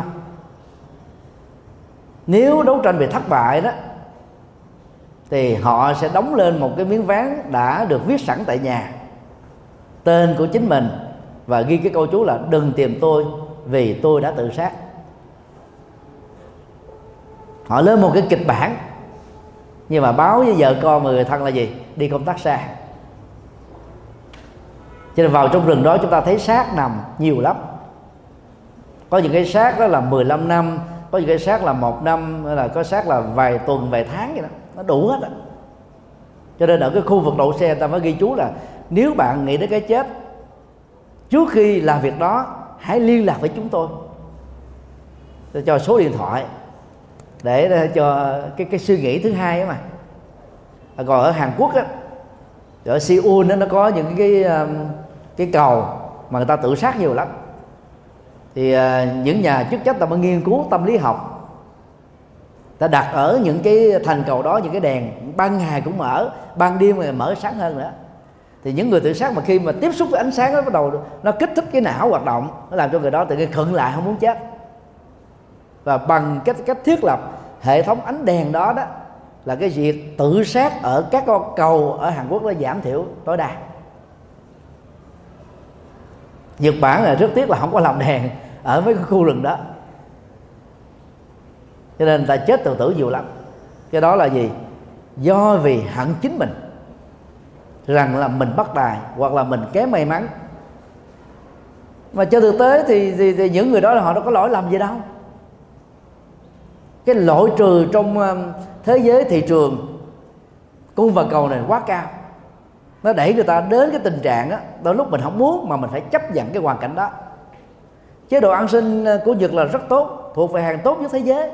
Nhưng mà cái tính tự trọng đó theo hướng chấp ngã đã làm cho họ cảm thấy đó là mình trở nên vô dụng và chọn lấy con đường tự tử mà chết. Nên tự tử tuổi già ở Nhật Bản là đứng đầu thế giới tự tử tuổi trẻ là đứng đầu ở Hàn Quốc. Hai quốc gia ờ, đang lên thuộc hàng là cao nhất của châu Á và sánh vai được với là các nước phương Tây đó thì có cái mức độ tự, tự tử đó thuộc loại hàng báo động. Do đó là vì là họ bị tấn công ý tưởng họ bị xung đột va chạm với xã hội nhiều quá bất lực quá. Là không có cảm thấy là cuộc sống của mình đó, nó nó nó thật sự là có, tiếp tục có ý nghĩa nữa. Dĩ nhiên à, tự tử không phải là một giải pháp rồi. Những uh, người chết vì con đường tự tử đó tái sanh ở kiếp sau ra đó trở thành cái người là dễ bỏ cuộc đối chừng dễ chán nản thất vọng dễ trầm cảm. Vì cái cộng nghiệp đó nó đeo bám theo. Và đang khi sau cái chết đó, thì mọi hậu quả nghiêm trọng kéo theo sau đó nó chồng chất lên người thân. Do đó à, khi mà bị à, à, khác biệt ý tưởng ý thức hệ dẫn đến những sự tấn công loại trừ mạnh á thì cái công việc của chúng ta phải làm là gì? Chấp nhận cái sự tự do đa nguyên về tư tưởng. Và mình à, cứ tự nhẩm trong lòng đi đó là cái quyền tự do biểu đạt của người khác. Về mình. Để mình không có khổ về chuyện chuyện đó. Bây giờ ông Donald Trump là tổng thống đầu tiên mà năm nay được bầu chọn là nhân vật của năm 2016 là vì ông ấy đó làm chính trị theo một cái phương pháp mới. Nó khác với các nhà chính trị chuyên nghiệp. Có lẽ Donald Trump là tổng thống đầu tiên trong 45 đề tổng thống của Hoa Kỳ là người bị chống đối nhiều nhất. Khi đắc cử, cái thời của Obama cách đây 10 năm á, mấy trăm ngàn người ta đón chào mừng ông. Và ông đi nước ngoài sau khi được đắc cử một cái là người ta đón chưa từng thấy còn Donald Trump là đến như tập thể phố lớn, hai ba chục ngàn người xuống đường chống đói vì à, những cái hành xử của ông ấy đối với phụ nữ đối với truyền thông và lối sống của ông ấy nữa người ta không thích. Nhưng mà ông ấy biết đánh vào cái cảm xúc và lấy cái chủ nghĩa dân tộc đó, là làm cái bình phong cho mình. Cho nên đó, ông ấy đã được đó, đại đa số người mỹ chấp nhận và đã chiến thắng à, à, nhân vật à, lỗi lạc đó là Hillary Clinton với kinh nghiệm làm à, ngoại trưởng của Hoa Kỳ một luật sư lỗi lạc mà vẫn thất bại trước một người không có kinh nghiệm về chính trị. Thì bà Clinton ờ, tự nhủ rằng là sau khi thất bại bầu cử đó là một tháng sau đó bà không muốn ra khỏi nhà. Và không không thấy cái cuộc sống này nó có ý nghĩa với mình nữa. Tức là nó làm cái tục giảm cái tinh thần xuống. Nó cao độ như thế. Một nhân vật là lỗi lạc như thế, đẳng cấp như thế mà còn bị trầm cảm như thế. Bảy mạnh dạng chia sẻ đấy. Có những người ta giấu. Ta không nói cái đó ra khi các bạn rơi vào những tình huống bị tổn thương, bị tấn công, bị loại trừ, bị xung đột cực điểm đừng bao giờ nghĩ rằng là tôi đã bị đặt đến cái cái cuộc đường cùng này. Đó là lối suy nghĩ sai. Cứ đưa ra một cái bảng bản so sánh đi. Chẳng hạn như là hai chục ngàn người, ba chục ngàn người chống ông Trump đang khi Mỹ gần 300 triệu người, thì đó là một thiểu số thôi có gì đâu mình quan trọng đó. Không quan trọng. Mà quan trọng nó thì nó cái, cái, cái cảm xúc mình đã tự hành hạ mình thôi. Mà hành hạ mình rồi tệ nhất là gì? Chọn tự tử. À do đó đó phải tuyệt đối nói không với nỗi khổ niềm đau khi mà người ta có một cái quan niệm ứng xử khác đối với mình. Thậm chí mình bị bất công hay là bị uh, vu cáo đi sai lầm thì thay vì mình đổ dồn cái cơn giận lên ứng xử giang hồ, giống như phim kiếm hiệp của Trung Quốc, hay là hành động của Hollywood Hoa Kỳ, hoặc là anh hùng ờ, độc chiêu ờ, của Bollywood Ấn Độ, cái đó đừng dạy dột ứng xử như thế. Đừng dạy dột, đừng tài lanh, làm thế vai trò chức năng của luật pháp. Nếu mà cái cái tác hại nó nghiêm trọng là các bạn có thể nhờ luật pháp can thiệp. Qua những vị luật sư có lòng và có kinh nghiệm về lĩnh vực này. Và khi làm việc đó, đừng để cái cơn giận dữ đó nó khống chế, chi phối mình, dẫn dắt mình. Thì lúc đó mình sẽ là khổ hơn và không còn điềm tĩnh nữa.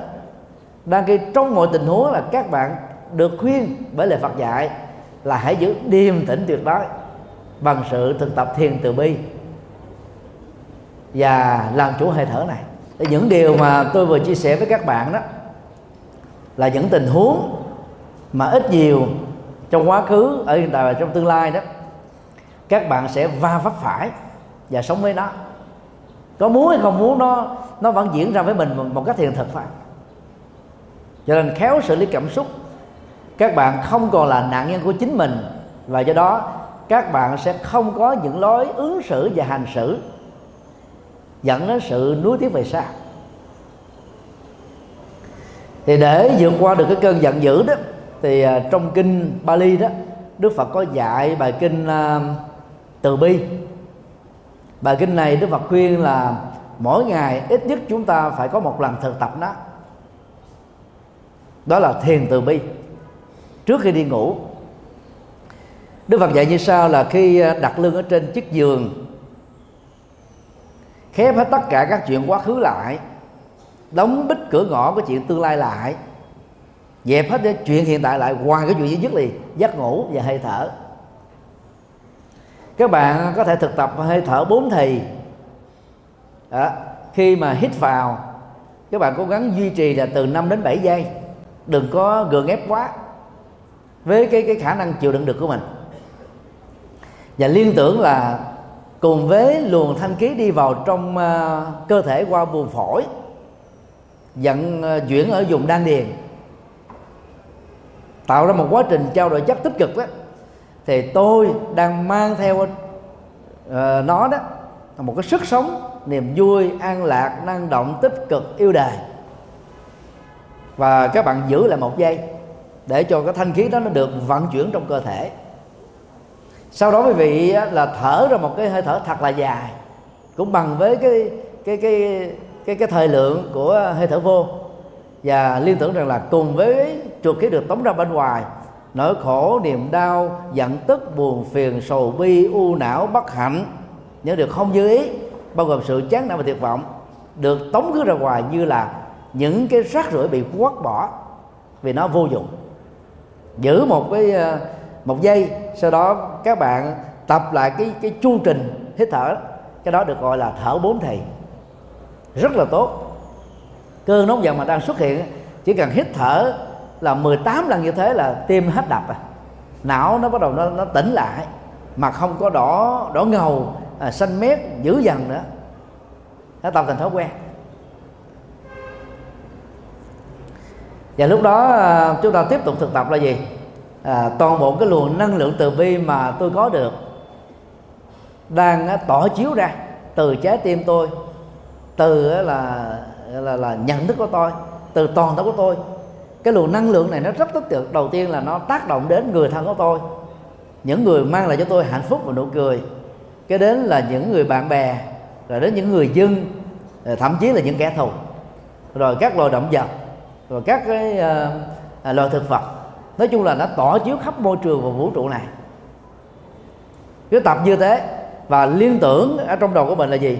Cái quan trái hận thù giữa mình và người khác đó như là một sợi dít bị chặt đứt bởi cái nguồn năng lượng từ bi này. Thì tập như vậy đó thì thay vì mình giận thù một người nào đó cà chớn ba sạo cho cái bánh xe phá đám và đâm sau lưng chiến sĩ và những cái hành, à, hành vi ứng xử xấu khác chúng ta trỗi dậy một cái niềm đó là tội nghiệp, thương cảm người đó. Để chúng ta trở thành người cao thượng là bỏ qua cái lối ứng xử sai lầm, chẳng giống ai của người đó. Thì như vậy là các bạn đang cứu chính mình. Khỏi cái cơ đó là nội kết. Là cái cái cái gì quan trái giữa mình với một người nào đó. Ít nhất là mình đang đứng độc lập khỏi cái nỗi khổ niềm đau gắn kết với một người nào đó. Còn lại là người khác đó người trong cuộc đó họ hiểu được họ ứng xử giống như mình thì tốt.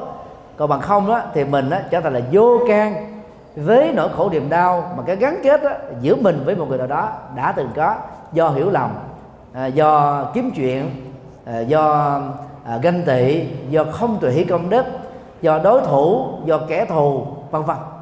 Nó có thể phát xuất từ bất cứ một động cơ và nguyên nhân nào.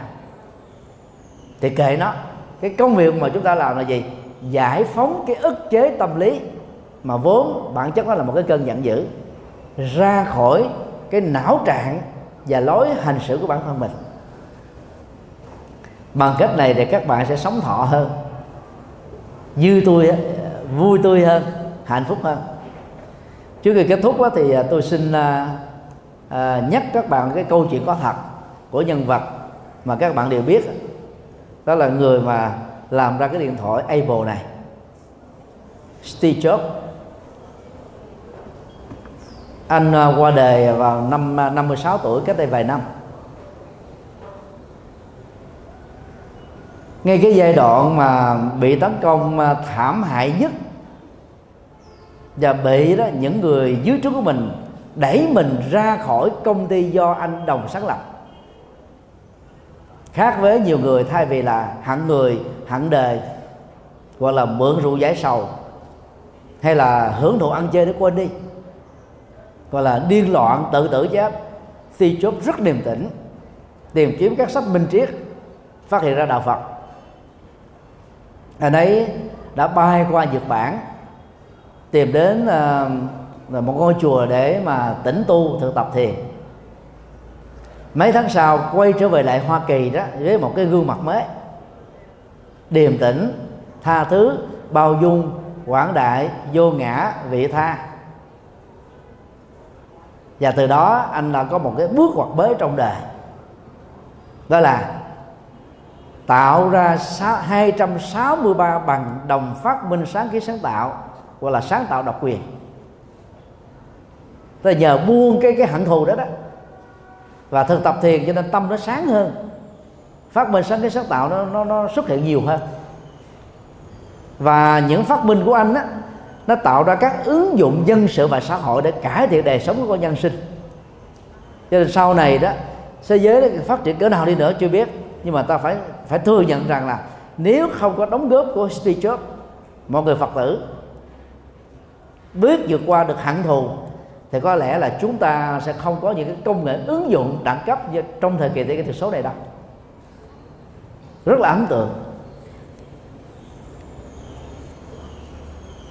Và các bạn chỉ cần à, đối chiếu mình với những cái nhân cách đó đó nếu Steve Jobs đã làm được từ một cái cái mất mát rất lớn trong đời từ một sự tấn công lớn trong đời từ một sự thiếu biết điều của những đàn em mình từ uh, cái uh, cái cán cân à, à, thị trường lỗi trừ là khắc nghiệt.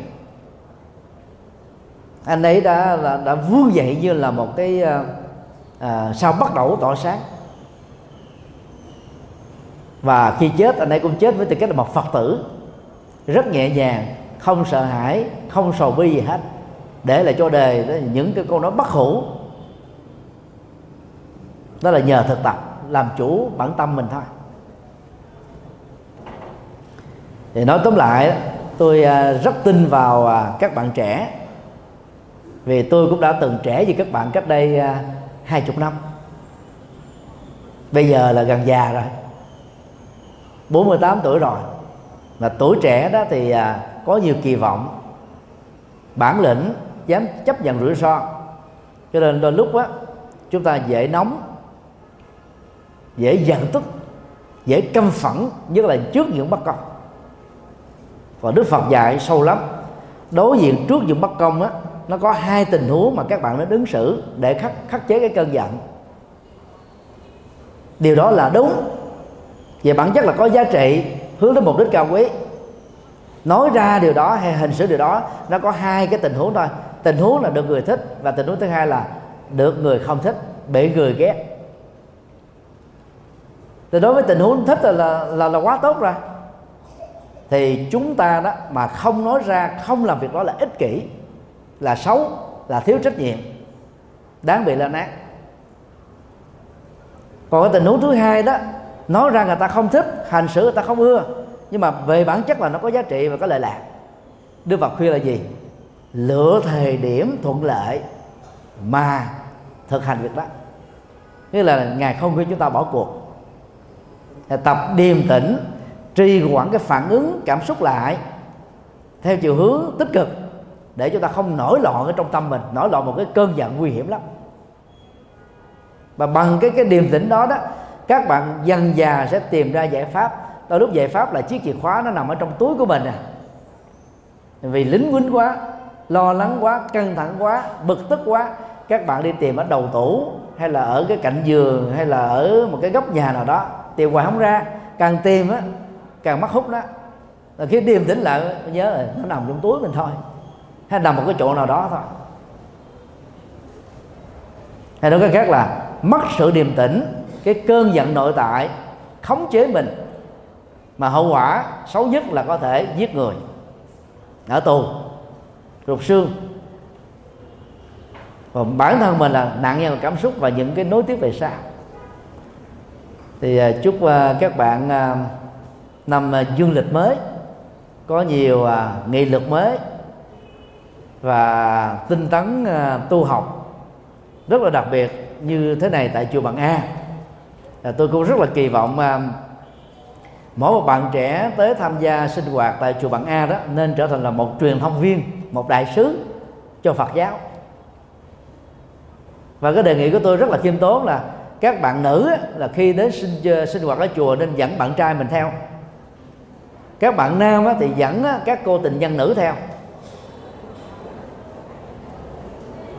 Tại vì trong ờ, quá trình mà mình ờ, làm quen nhau, sau này chính thức làm vợ chồng đó, cùng tôn giáo, ở đây là đạo phật là các bạn sẽ có cùng một thế giới quan, cùng nhân sinh quan, cùng cách thức là tiếp cận vấn đề, giải quyết vấn đề, nuôi nấng con cái, giáo dục con cái, các bạn sẽ hiếm khi nào cãi vã. Và cái đó là yếu tố là xây dựng hôn nhân bền vững để bằng cái, cái, cái cách truyền thông viên đó và đại sứ cho người thân của mình các bạn đang làm công việc là gì? Hoàng pháp viên mà hòa thượng. Trưởng ban tổ chức khóa tu của chúng ta đó đã dày công vận động suốt 10 năm qua để là mở cái phong trào mỗi một phật tử là cánh tay nối dài của đạo phật đối với người thân và bạn bè của họ. Chúc năm mới được an lành và hạnh thông